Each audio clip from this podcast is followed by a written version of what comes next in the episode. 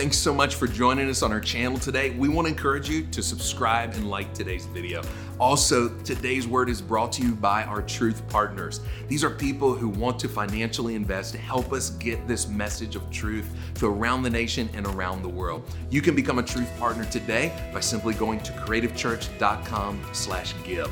Again, thank you for partnering with us on this message of truth, and thank you for liking and subscribing to today's video. God bless you. I pray this sermon blesses your life. All right, let's go to work. So, um, let's let's kind of this is our last session I know. with parenting. But then we're moving to marriage, We're moving to marriage which is exciting. next Sunday. Joanne and I are kicking it off. Do you like having her up here? Isn't it great? She's gonna be back up here next Sunday with me. Yeah. And then that's And that's that's that's, kind of it. And then we go Good. into then we go into a whole slew of amazing. We got Montel and Kristen Jordan. Come on, this is how we do. Come on, y'all remember this is how we do it. See, where's all the heathens at in here? I know you're in here. You know that. I'm kidding. We Wait love them. Did you were you did you even he- listen to that song when I was saved. I got Okay. that. You you told, taught me that Yeah. heathen music later in life. You sure do got the move for it though. But uh, hey, you know, I can I can throw down if we have to. But uh, Montel and Kristen are going to be here. Uh, Joe and Kayla Dobbins are going to be here. Obviously, Ron and Hope are going to be here. It's just a jam-packed uh, conference. It's, going to bless so you, fun. and you're going to hear from couple after couple after couple. So it's going to be really great. But let's let's let's talk this uh, out today. Let's let's just start by and, and take notes today. Uh, I want to encourage you to do that. But let's talk by uh, beginning with the spoken word. Everybody say the spoken word. The spoken word from Abraham Lincoln to Winston Churchill to Martin Luther King, men and women who have shaped the world, not with the sword, but with their words, uh, to inspire people, uh, to move people, not, not, not with violence, but many to move away from violence. And they have, they have literally moved nations and people groups with the power of their words. And, you know, Peter talked about this when he looked at Jesus in the eyes and told him in John 6 68, he said, You and you alone have the words to eternal life. That the tongue is the most unruly part of the body, that it's lethal, that it's, it's deadly. In fact, you can murder with your mouth.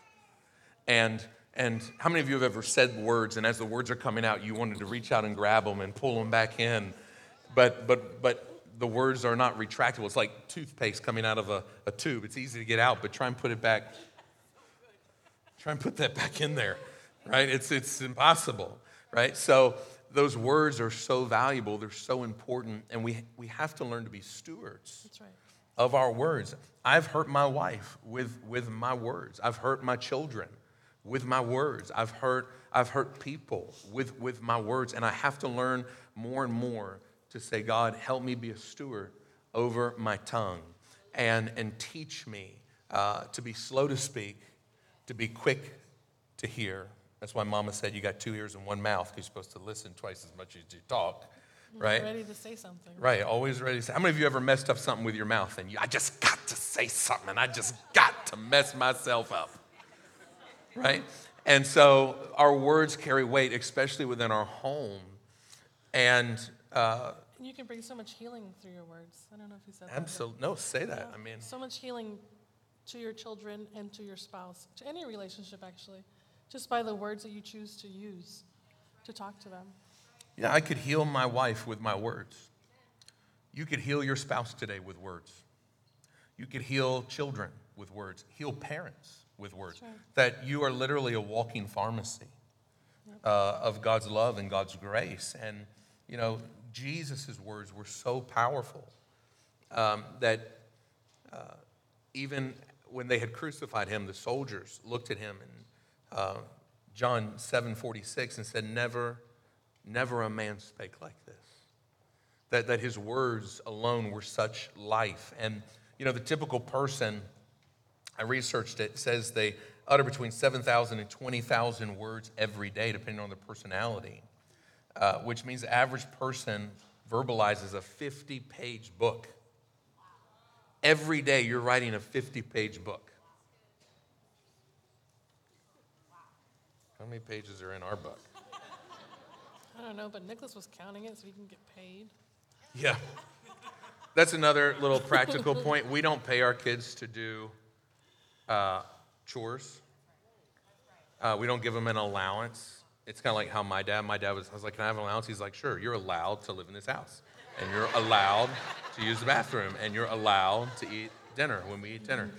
Uh, so we don't pay our kids to do chores. We actually got this from uh, our mentor, Pastor, uh, Pastor John Maxwell, is uh, his dad did this with him, right. is we pay our kids to read.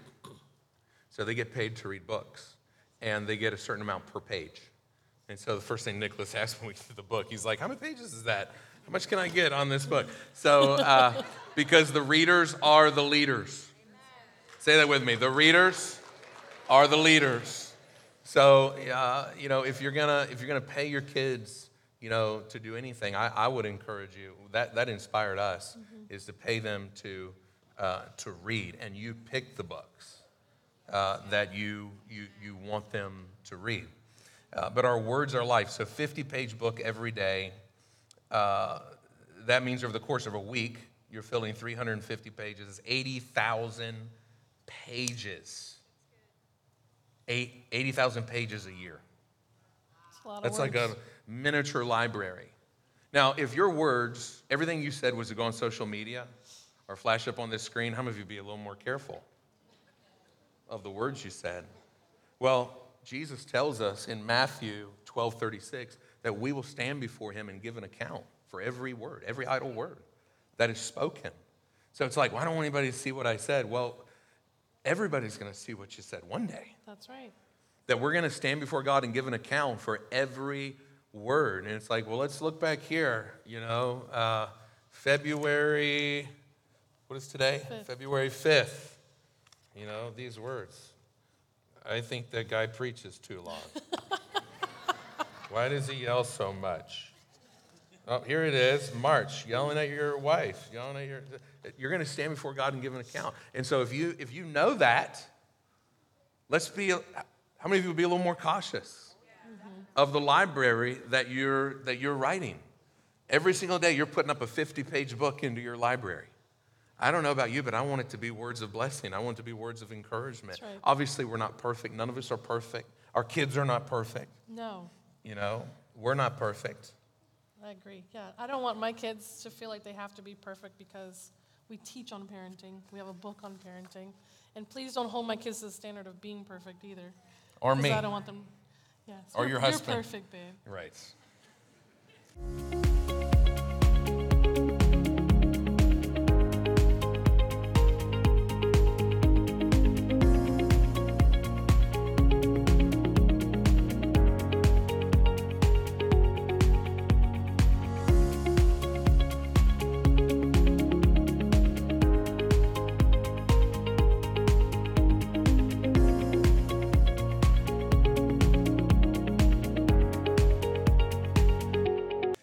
But, but Matthew 12, 36, he says, we're going to stand before God and give an account for every single one of these words. So let's be cautious about our words. You know, one of the things that I want you to know too is that you're also a prophet and a priest in your home. If you're taking notes, write that down prophet and priest. You are a prophet and a priest in your home. You have to consider that you are both in your home That's right. a prophet and a priest. And a priest is someone appointed by God that stands between God and the people in order to talk to God on the people's behalf. So when you're operating as a priest, you are talking to God on behalf of the people. When you're operating as a prophet, you are talking to the people on behalf of God. And you're going to have to be both of that in your home.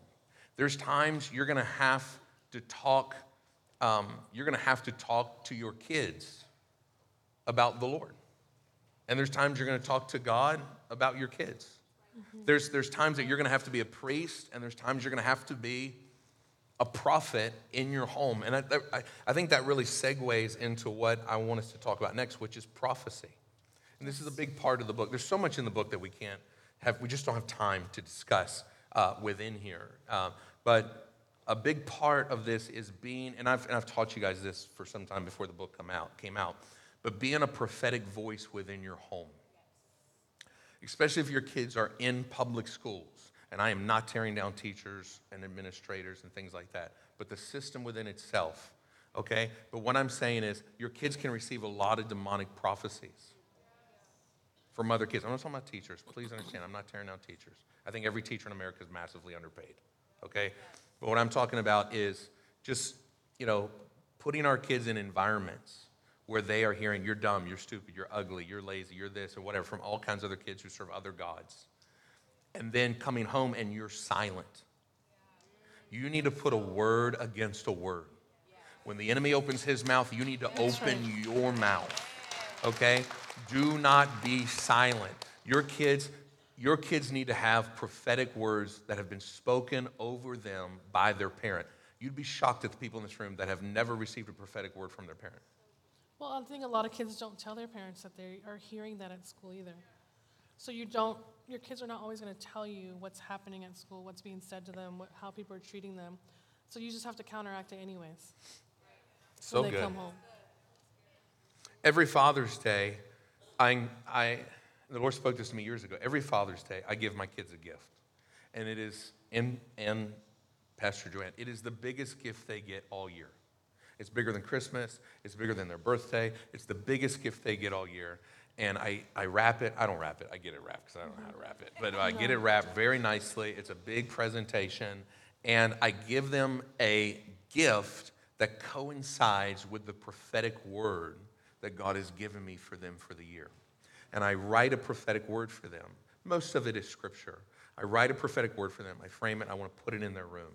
One of the things I gave to Alexander last year that God gave me was this was a year that he is to give his all.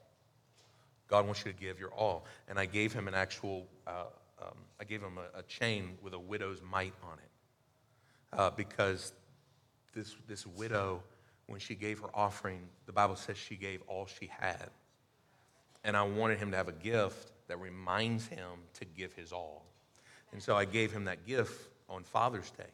And I want to encourage you, as a father, make sure your children know that you are praying, that you see a plan and a purpose for their life, that you, as the spiritual priest and prophet and spiritual authority in their home, are declaring things over their life. Because just what Pastor Joanne said, they may not always tell you right. what somebody else has said, what somebody else is doing. And, and, and you've, got, you've got to be that voice declaring things in their life. I went to, um, I went to a restaurant the other day or something, and uh, the, this person was struggling. I could tell they were struggling with their identity. And they had a, a name tag um, that said Judas. And I thought, nobody's named Judas.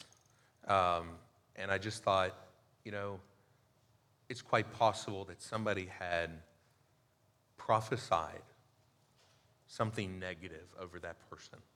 That somebody had prophesied, you know, just ungodly things over that person. And I thought, you know, I just, in my heart, you know, in the spirit, just began to prophesy blessings over them. You know, that God would reveal his plan and purpose for their life. And a lot of people who are challenged in certain areas and struggling with certain things, a lot of it's because, you know, there was a demonic prophecy that got spoken over life that they embraced. I mean, just let somebody prophesy over you, you're going to be a missionary. Watch how you don't start Googling missions trips and how to be a missionary and how to do this and how to that. It's because it starts to shape your identity. And that's why, as parents, you know, the earmark of this series is to train up a child in the way they should go. But how will you know which way they go if you don't get a vision or a dream? That's right. You need to hear from the Lord. But I think you also, in order to be able to do those prophecies over your children, you got to know the word. Like, as us as parents, we got to know the word. And I didn't always grow up in church. I didn't always read my Bible. So when I first started, I know how it is. You don't know what to start, where to read, where to go.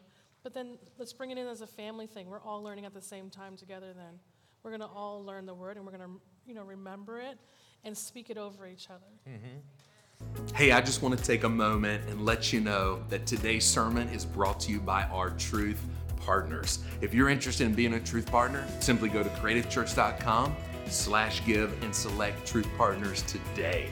Again, please subscribe and like today's video. It's blessing you, it's blessing your family. And hey, let's get back to the word. Prophesy it over each other.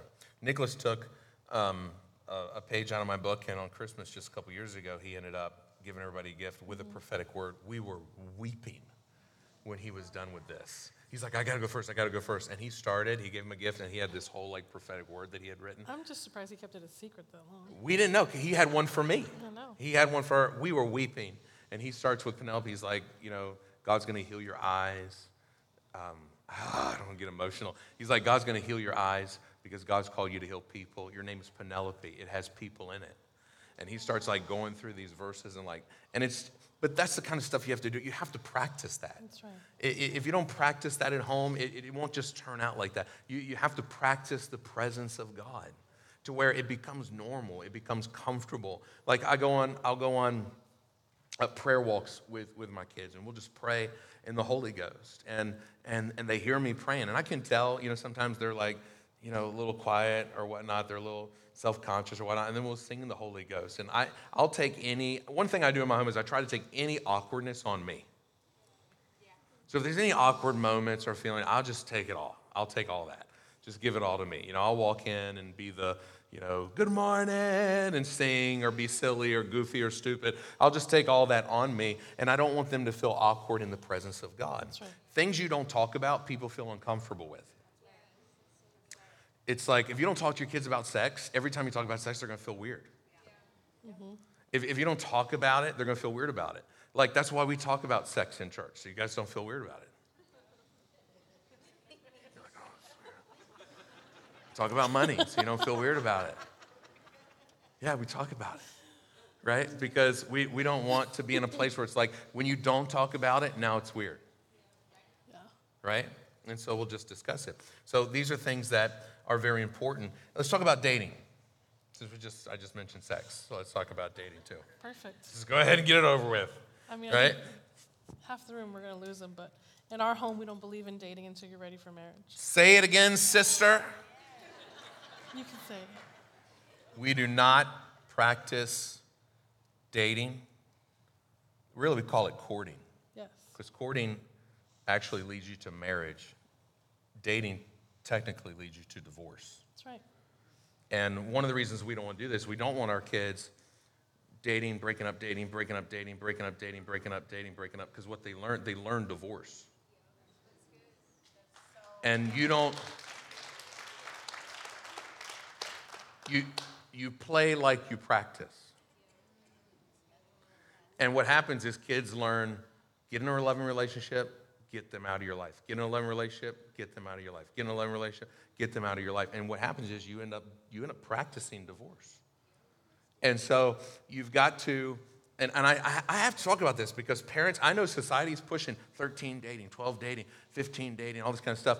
But, and I, and I don't, and I mean this with all respect to all the teenagers in the room. Please know, Pastor Joanne, I love you, and we will do anything for you. Yes. But teenagers are homeless people that you have living in your home. And, and, and, and, and I'm not saying they're supposed to be anything other than that right now, okay?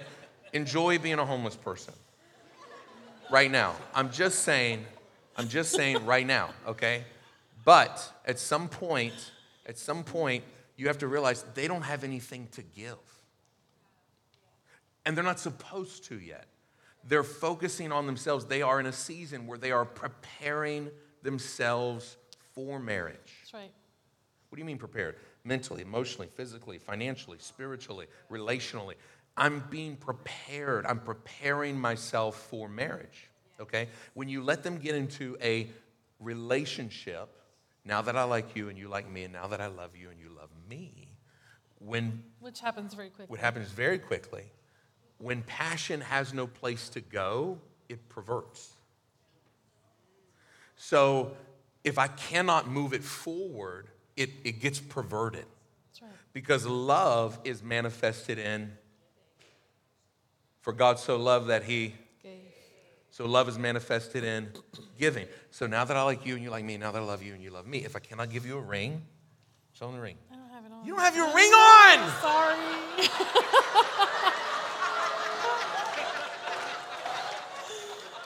Look here. Look at there. I forgot it. I want a reel on every social media platform on this one. God help us. If I can't give you a ring and give you a date and give you a wedding, then I'll give you all I have, which is my body. I'm living at home with my parents. I don't have anything. I can't give you a ring, I can't give you a house, I can't give you a wedding. So I'll give you all I have. Do not force your kids into a relationship that they have to give and they have nothing to give. They have nothing to give but their body. That's right. That's why the Bible says, do not awaken love until the appropriate time. Because once you awaken it, you can't put it to sleep. Right. And you don't want that awakened at 15, but now they're not getting married till they're 25 and they got to now they got to manage this thing for 10 years. When you look at a stat right now that says 85 to 90% of all evangelical young adults in America are sexually active. 85 to 90%. That means 8 out of 10, 9 out of 10 young adults in this room are sexually active. And not just this room, but every room across the nation in churches because culture is so strong and culture is pushing them so strong in that arena. And the problem with that is even though you quit, you cannot forget, and I can never unknow who I've known. And we'll talk more about that in our marriage talk next week. But fornication is sex outside of marriage. And anytime you, you fornicate or you have sex outside of marriage, the Bible says you sin against your own body. Very specific. About, see, people see how quiet. People don't talk about that. But the Bible tells you that when you fornicate, you commit sin against your own body. And the wages of sin is death. There's consequences to that. And any type of sexual activity outside a heterosexual marriage is sinful. That's right. It's sinful, okay? And the challenge we've got to realize is we are all sexually broken. Not this group or that group or this group or that.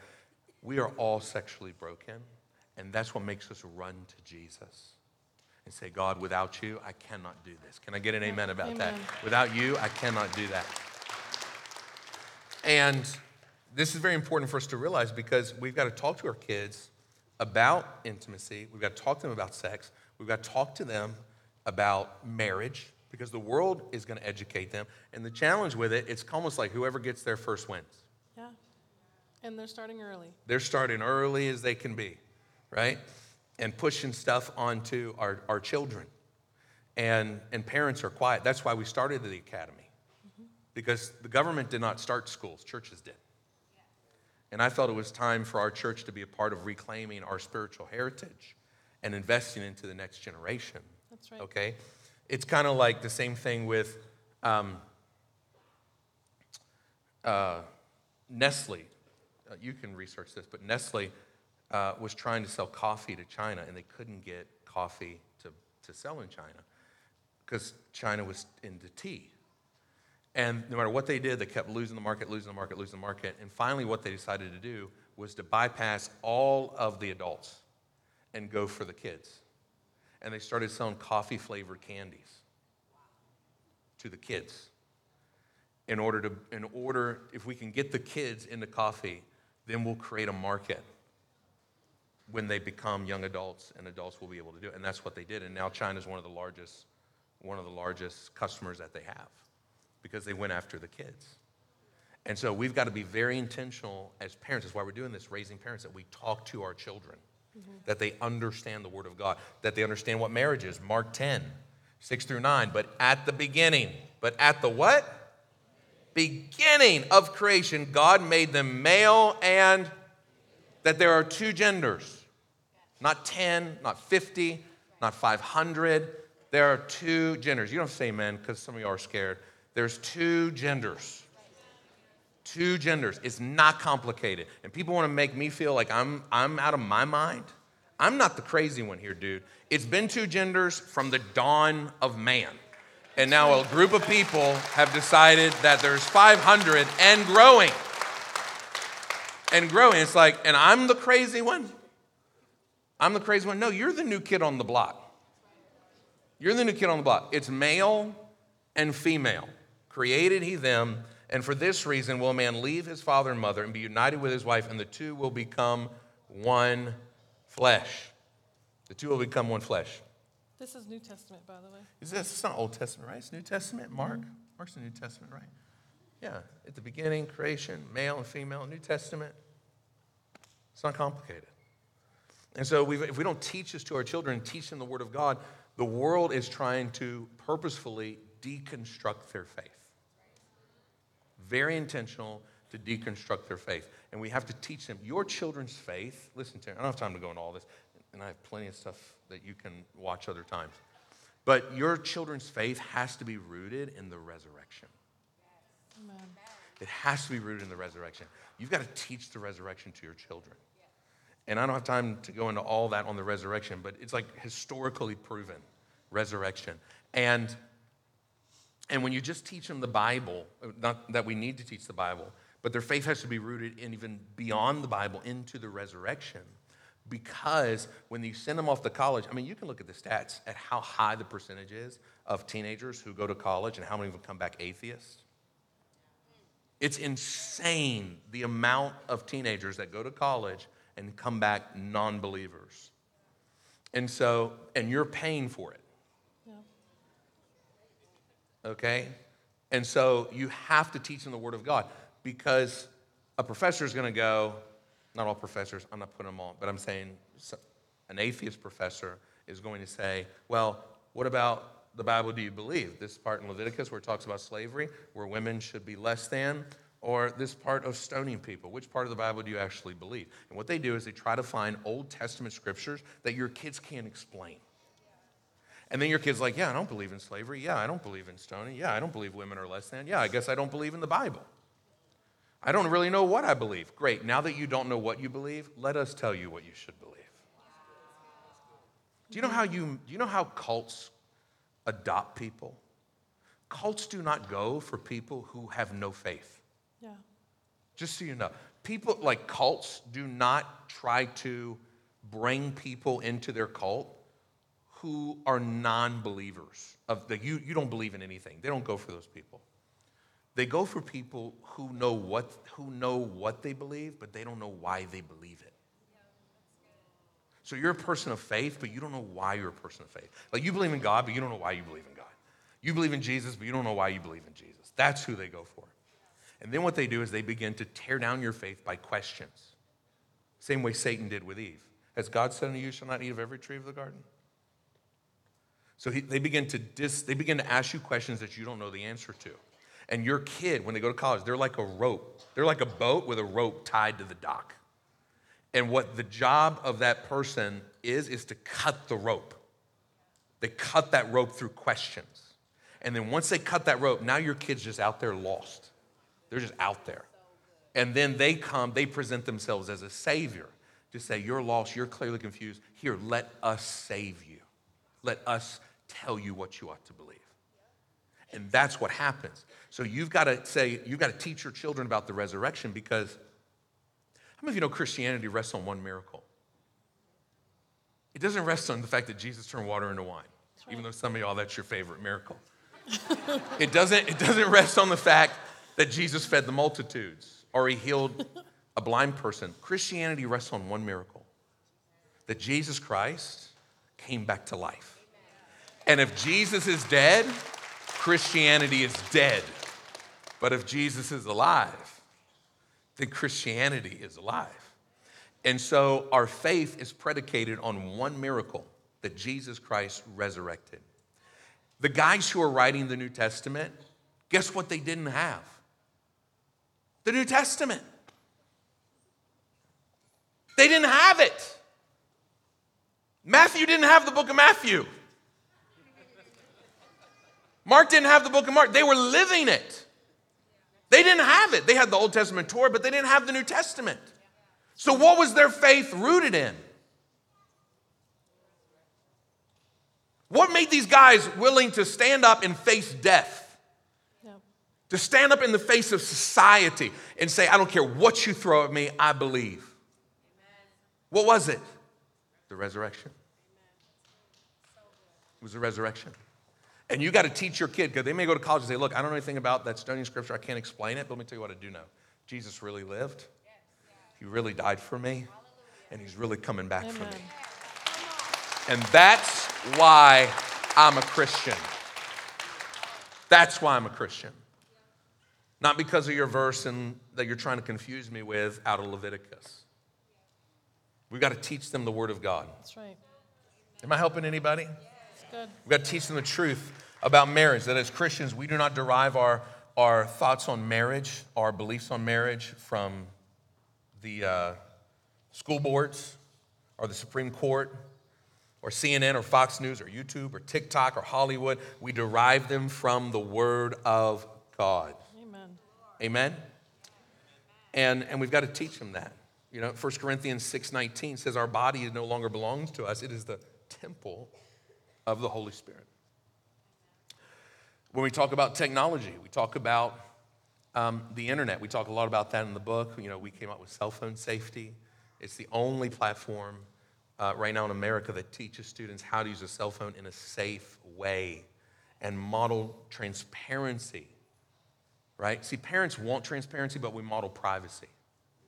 No, you can see my phone, you can see my passwords, but let me see all. No, you got to model transparency. We said last week we have a family password. Anybody can use anybody's phones, and no phones in the bedrooms, no phones upstairs, right. and no phones at the dinner table. And these aren't rules for the kids. These are, it's family accountability. It's like one of the only times our kids can call us out. right? Family accountability Yeah. right? Um, so make sure your, chil- your children have a good understanding about that. Um, and resource your children. Teach them, do whatever you got to do to resource them. Talk about what, what we learned from other pastors and what you do on Easter. Um, I give the kids a new Bible and a new devotional and a journal. My kids like to journal um, so that they can, you know, refresh them. They love getting that stuff every year, and they always love to have a new Bible. They're always looking in the Bible section when we go to the bookstores um, because they just want to learn the Word on their level. Because you know, they make Bibles for different levels, and I think they need to learn it at where they're at in their age group. Yeah, and, and on Easter we celebrate the resurrection. Yes, we do. Yes, they get the candy and the erasers and the glitter flip flops and every other thing that people want on Easter, I guess. But giving them, giving them new resources and making sure they always have a Bible that's appropriate for them, they always have a devotional that's good for them, they always have everything they need spiritually, and doing that on Easter, I think is a really cool, a really cool thing to do. Uh, one of the things that John Maxwell taught us too is to put more focus into values, even above academics. Yes. Not that we promote ignorance by any means, but your kids are always going to learn. How many people learned something this year? I just learned how to make a dish the other day watching a YouTube video. I'm like, this is amazing. It was right? really good. But people aren't putting values into you at 40. Typically, okay? So we want to we really want to focus on values more than anything, That's right. okay? And make sure that they've got the right the right values. Um, I love this because 1 Corinthians 13, 4 through 8, um, the Apostle Paul speaks to us about this. It says, Love is patient, love is kind. It does not envy, it does not boast, it is not proud, it does not dishonor others. It's not self seeking, it's not easily angered, it keeps no record of wrongs. This chapter, and we've got, at the end of this, we, we've got just, I think, three or four babies we're going to dedicate real quick at the end, so you might see some parents get up uh, while I'm sharing this. But 1 Corinthians 13, 4 through 8 says, Love is patient. Now, this is called the love chapter. How many of you had this read at your wedding? On, put the hands up. All these people. Okay. Now, when Paul wrote this, he wasn't like, we need something for people to read at weddings. So let's, let's get this in there. He, that was not why Paul wrote this. So, to be clear, when Paul wrote this, he was dealing with a city, the city of Corinth. Now, Corinth was a dumpster fire, okay? And the church of Corinth was a dumpster fire. It was a hot mess. Sexual immorality was running rampant. They had this whole culture of love is love. Sound familiar? So they had this culture of love is love. You could sleep with anybody. Biblically, you had kids sleeping with their parents, like in Corinth. Yeah, you're like, oh my gosh, yeah, that was Corinth. Corinth was a dumpster fire city, and they worshiped the God of love. Okay? They had this God of love, and everything, whatever you want to do, you could do it because it was all under the banner of love. And it had crept into the church. And in the church, you had people committing crazy sexual immorality to the point that Paul was like, hey, hold up, hold up. This is a church he started. and he's like, you guys are out of control. He's like, actually, it would probably be better if you didn't meet. That's what he said. He was like, You guys probably shouldn't even get together on Sunday because it's a mess when y'all get together, okay? Because the culture that the church was in was surrounded by this whole love is love, men sleeping with men, women sleeping with women. You can marry however many, whoever. It was a mess. And they were saying that was all under the banner of love. So Paul had to write a letter and bring the whole church into conviction and into obedience, which is why we end up with 1 Corinthians chapter 13. It is not written for you to use at your wedding. You can use it at your wedding. It's wonderful, it's beautiful, but it was that's not the purpose of why it was written. It was written to explain to the people what love is. Because they were saying love is this and love is that and love is whatever you want it to be. Does that sound familiar? Okay, so this is why we have First Corinthians, New Testament in the Bible. And he says, Love is patient, love is kind, it does not envy, it does not boast, it does not, it is not proud, it does not dishonor others. Notice there's nothing in here about your sexual love is about your sexual preference. Mm-hmm. He does not say love is about your sexual preference. It's not, that's not in here. He says, Love does not delight in evil, but rejoices in. Are, is my production team able to put the verses up that I'm reading? It, it delights in the truth. Everybody say the truth. It delights in the truth. Oh, there's that truth word again. Truth and love go hand in hand. It delights in the truth. It rejoices in the truth. How many people can rejoice about truth? It rejoices in the truth. If you can't rejoice over truth, something's wrong. Yes. If truth makes you angry, something's wrong with you. Just so you know, when you're reading the Bible and you get to a part you disagree with, you're the one who's wrong. Yes. Okay? It rejoices in the truth. It always protects, always trusts, always hopes, always perseveres. Love never fails. But let's go back to the beginning part because I'm almost at time. It says, Love is patient. Everybody say, Love is patient. Love is patient. That's a hard one. That's a super hard one. It's a super hard one. And it's one that God is really working with me on as a dad. Love is patient. And every time Joanne's like, you know, hey, you need to watch the kids, I gotta go. And I'm like, oh, now I gotta babysit. And she's like, no, you have to parent. Yes. You are the father. yeah, it's like we're on one of those talk shows. It's like, you are the father. but love is patient. And if you're taking notes, write this down. Love chooses to move at another person's pace. That's not your natural. It's not pushy. It's not pushy. Love is not pushy, love is patient. So love chooses to move at another person's pace. So if I take Winston, if I love Winston, my two year old, and I wanna, I love him, and I say, all right, because I got a fast pace. I'm like, let's let's get it done.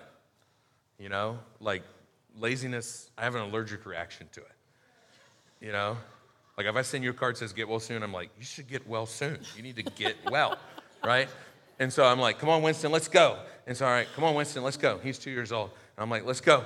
This is my pace, this is my natural pace. So if I look back, he is going to be back there. Okay? And if I move at my pace and I do not slow down to his pace, what happens is you end up with separation. You're going to separate from your kids. And love forces you to move at someone else's pace.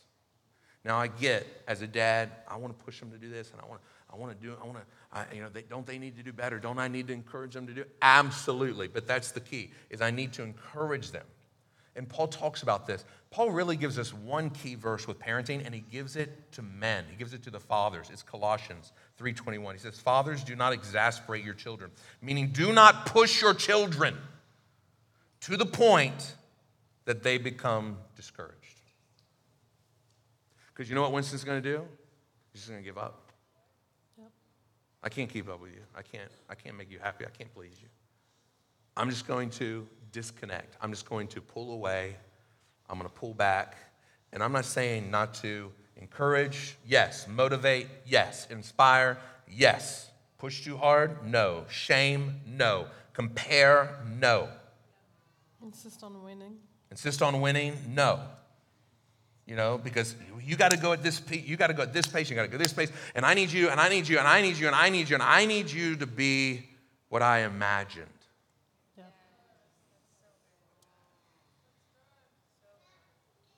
People do that in church. 1,500 pastors come out of the ministry every month in America because people want their pastors to be all the things that they can't be. I need you to be funny, but not too funny because I also need you to be spiritual when I come, you know, and there's times I want to cry. And then, you know, I, I, I really want to walk into an environment where everything is really nice, but I don't ever want you to talk about money. And then I want you to like, I, I, I, want you to, I want you to like look super sharp and be fit, but don't be too fit because I don't feel bad about myself, but be, you know, be chubby enough. That, it's like, I can't be all the things that you, you want, you want us to be what you can't be. We're not God. No, we're not perfect. I'm just a 44 year old guy trying to be a dad and a husband and trying to serve Jesus. You understand what I'm saying? Like, That's right. like we can't be, you can't put on your kids what, I want you to be what I didn't become. yes. I, I, that, that's, that's not what it's about. It's not about them being what you want them to be, it's about them being who God wants them to be. Right? And the number one predictor to relational and professional success is self awareness, emotional intelligence, and personal security. And the number one contributor for their success in those areas is their home life. That's right. What's going on at home? You know, and we're not in this yet. We're getting ready to get into this, but we have a pastor who gave us this advice. It's so great. And he had older teenagers who were young adults getting ready to go to college, figuring out what they want. They didn't know what they wanted to be. And he's like, okay, until you know what you want to be, until you know what you want to do, will you let us choose? Okay, let us choose for you. Let us point you in a direction until you know what you want to choose. Mm-hmm. So, and, and once you know what you want to choose, we're 100% with you. 100%. We'll line up with you, we'll go with you. But if you don't know, will you trust us? Okay, so you choose, but until you choose, will you let us choose for you?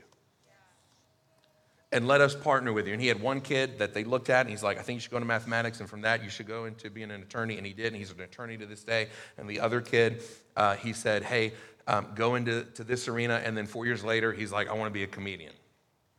And he's like, he said, I did not go to him and say, I did four years of college for you. And there's no I paid you. Now you're going to. That conversation didn't happen. He said, We're with you. We're with you.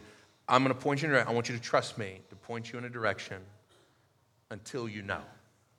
And when you know, I'll support you. And I think we've got to be careful in pushing our kids because it's like a ring falls in the drain until you, in your attempt to reach it, you push it. I was trying to reach it, but I pushed it further. And that's something that we've got to be careful about, that we don't push our children. And love requires that we slow down. Love requires you adjust your pace to theirs. I've got to adjust my pace because hear me. If you live long enough, you're going to need your kids to adjust their pace to you. You're going to need them. Hey, mama can't, mama can't go all day like that, and dad can't go up the stairs, so let's just go on vacation without them. Because you never taught them, you never modeled for them. Mom and dad are adjusting our pace for you. So then when they got older, they didn't adjust their pace for you. Yeah. So we've got to model to our children hey, this is what love is. You see, and some of you, I, I watch you, some of you that we know uh, really close, we watch you, and you have family, like moms and dads, that you're, you're taken care of. And, and I know we have some families right now that can't even be here because they're watching online because they're home taking care of mom. And what you're doing is you're adjusting your pace to honor That's right. mom, because that's what love does. That's what love does. My own parents, my own parents, even my, my sister, they, they, they take care of my 90, uh, was 93? 93, she's probably watching me, that's why I don't want to get it wrong. My 93 year old grandmother.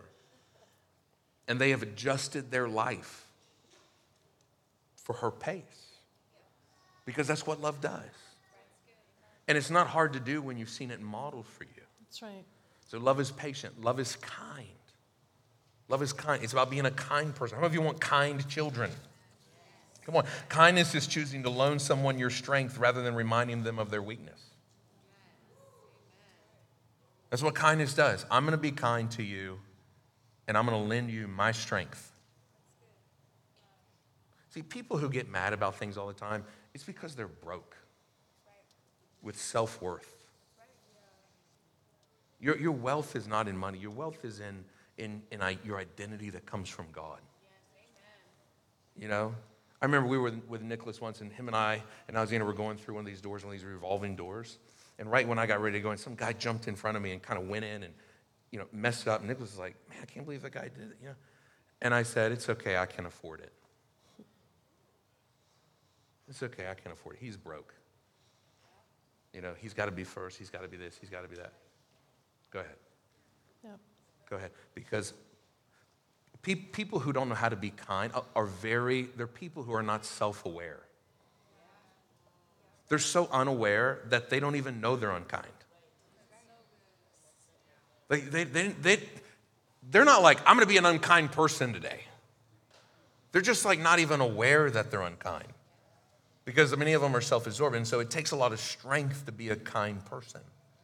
And in order to be kind, you got to lend people your strength. I had to, I've had to do that. You can't give people, teach your kids, you can't give people the opportunity to rob you of your joy. That's right. I remember I preached at a church once years ago. I just started preaching, and I went out to eat at this little restaurant called Howard Johnson's. Anybody remember Howard Johnson's? It was this little place, and I went to Howard Johnson's, and the server was terrible. And, and it was just awful. And the food wasn't anything that I ordered, and it was cold, it was awful. And you could just tell that this kid just had no joy or anything in their life.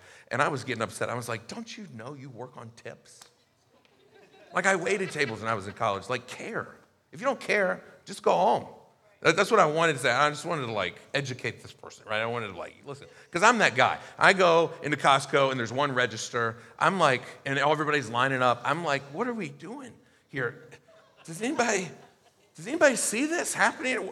Are we at a gas station here? There's 50 registers. Love Why is there one person? She's like, don't say something. Don't say it. People know you're a pastor. I'm like, just there's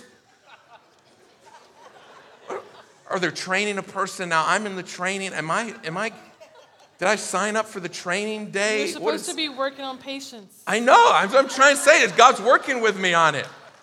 I went to dairy queen and the, i added a blizzard. I asked for can i give me a blizzard? And the lady came back with one. It was all melted. There's no candy in it. And i'm like you see the picture? It has like candy it's like cold and stuff, and it's like candy. Can you make it? Is this like a discounted one? Is this like, is this like a half off? She's like,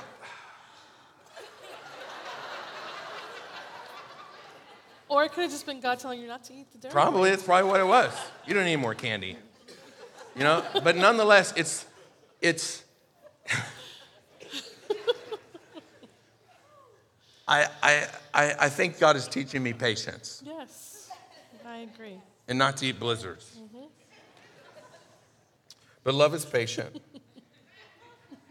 love is kind. Your words carry weight.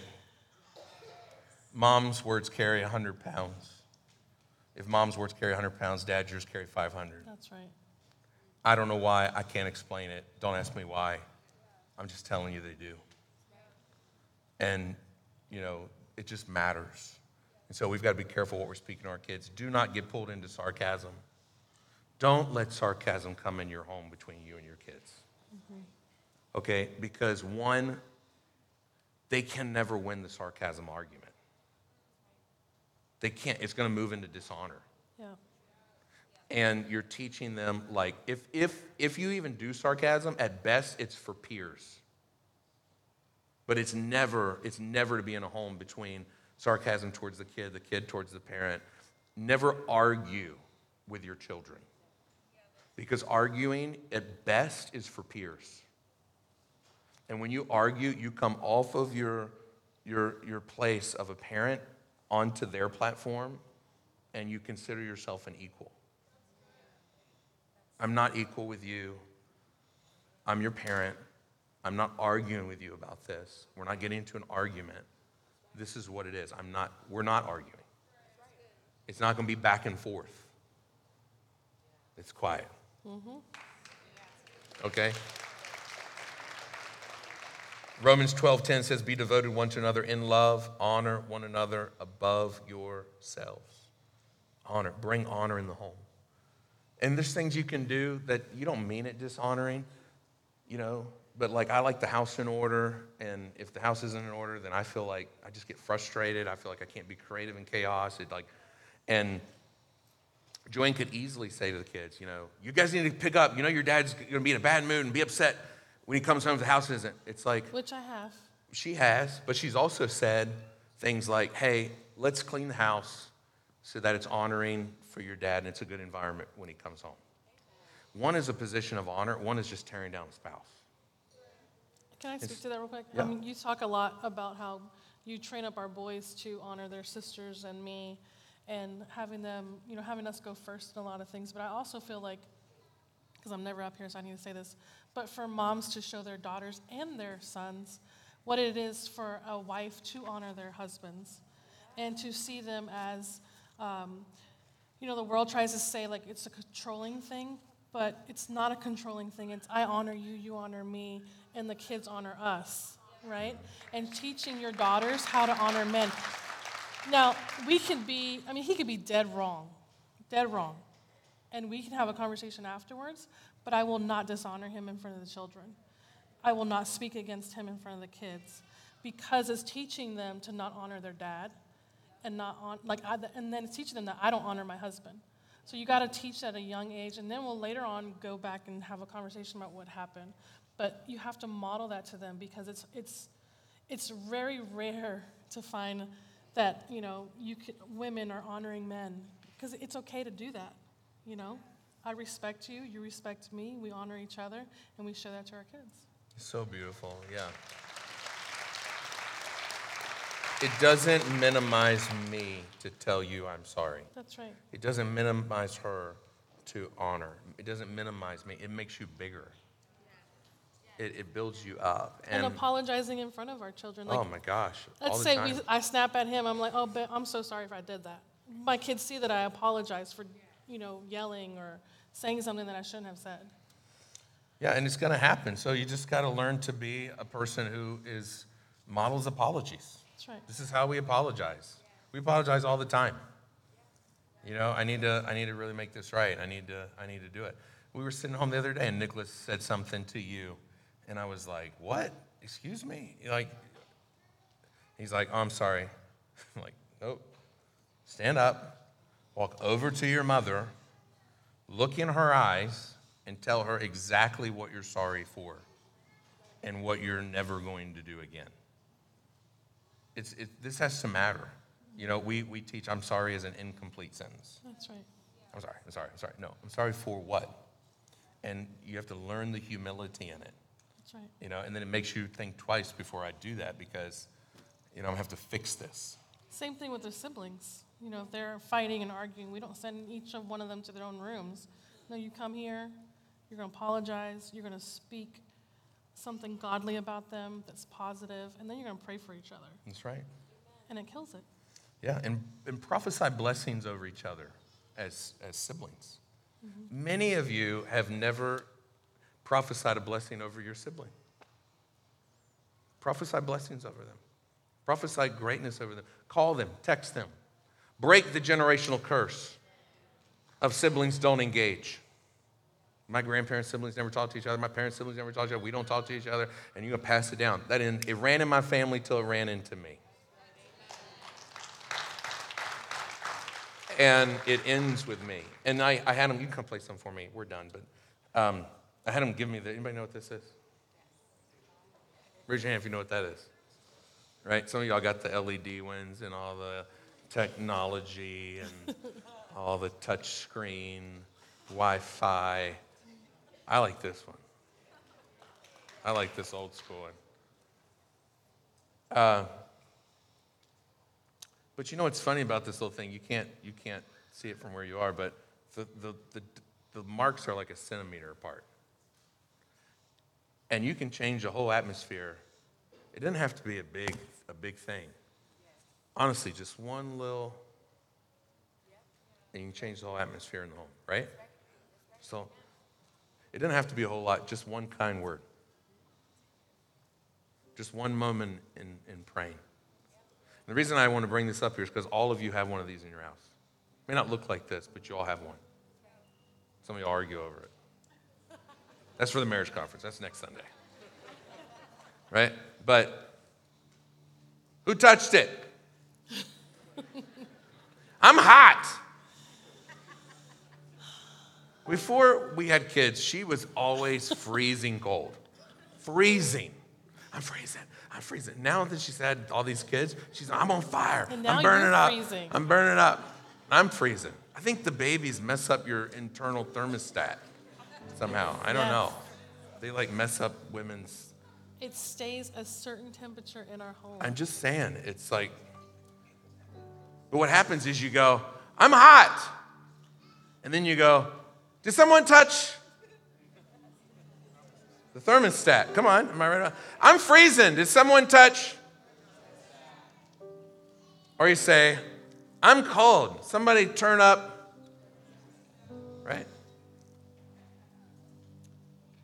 I want every time you go on your phone thermostat or you go to your, your wall, every time you see this, I wanted to remind you of what's the thermostat to joy in your home.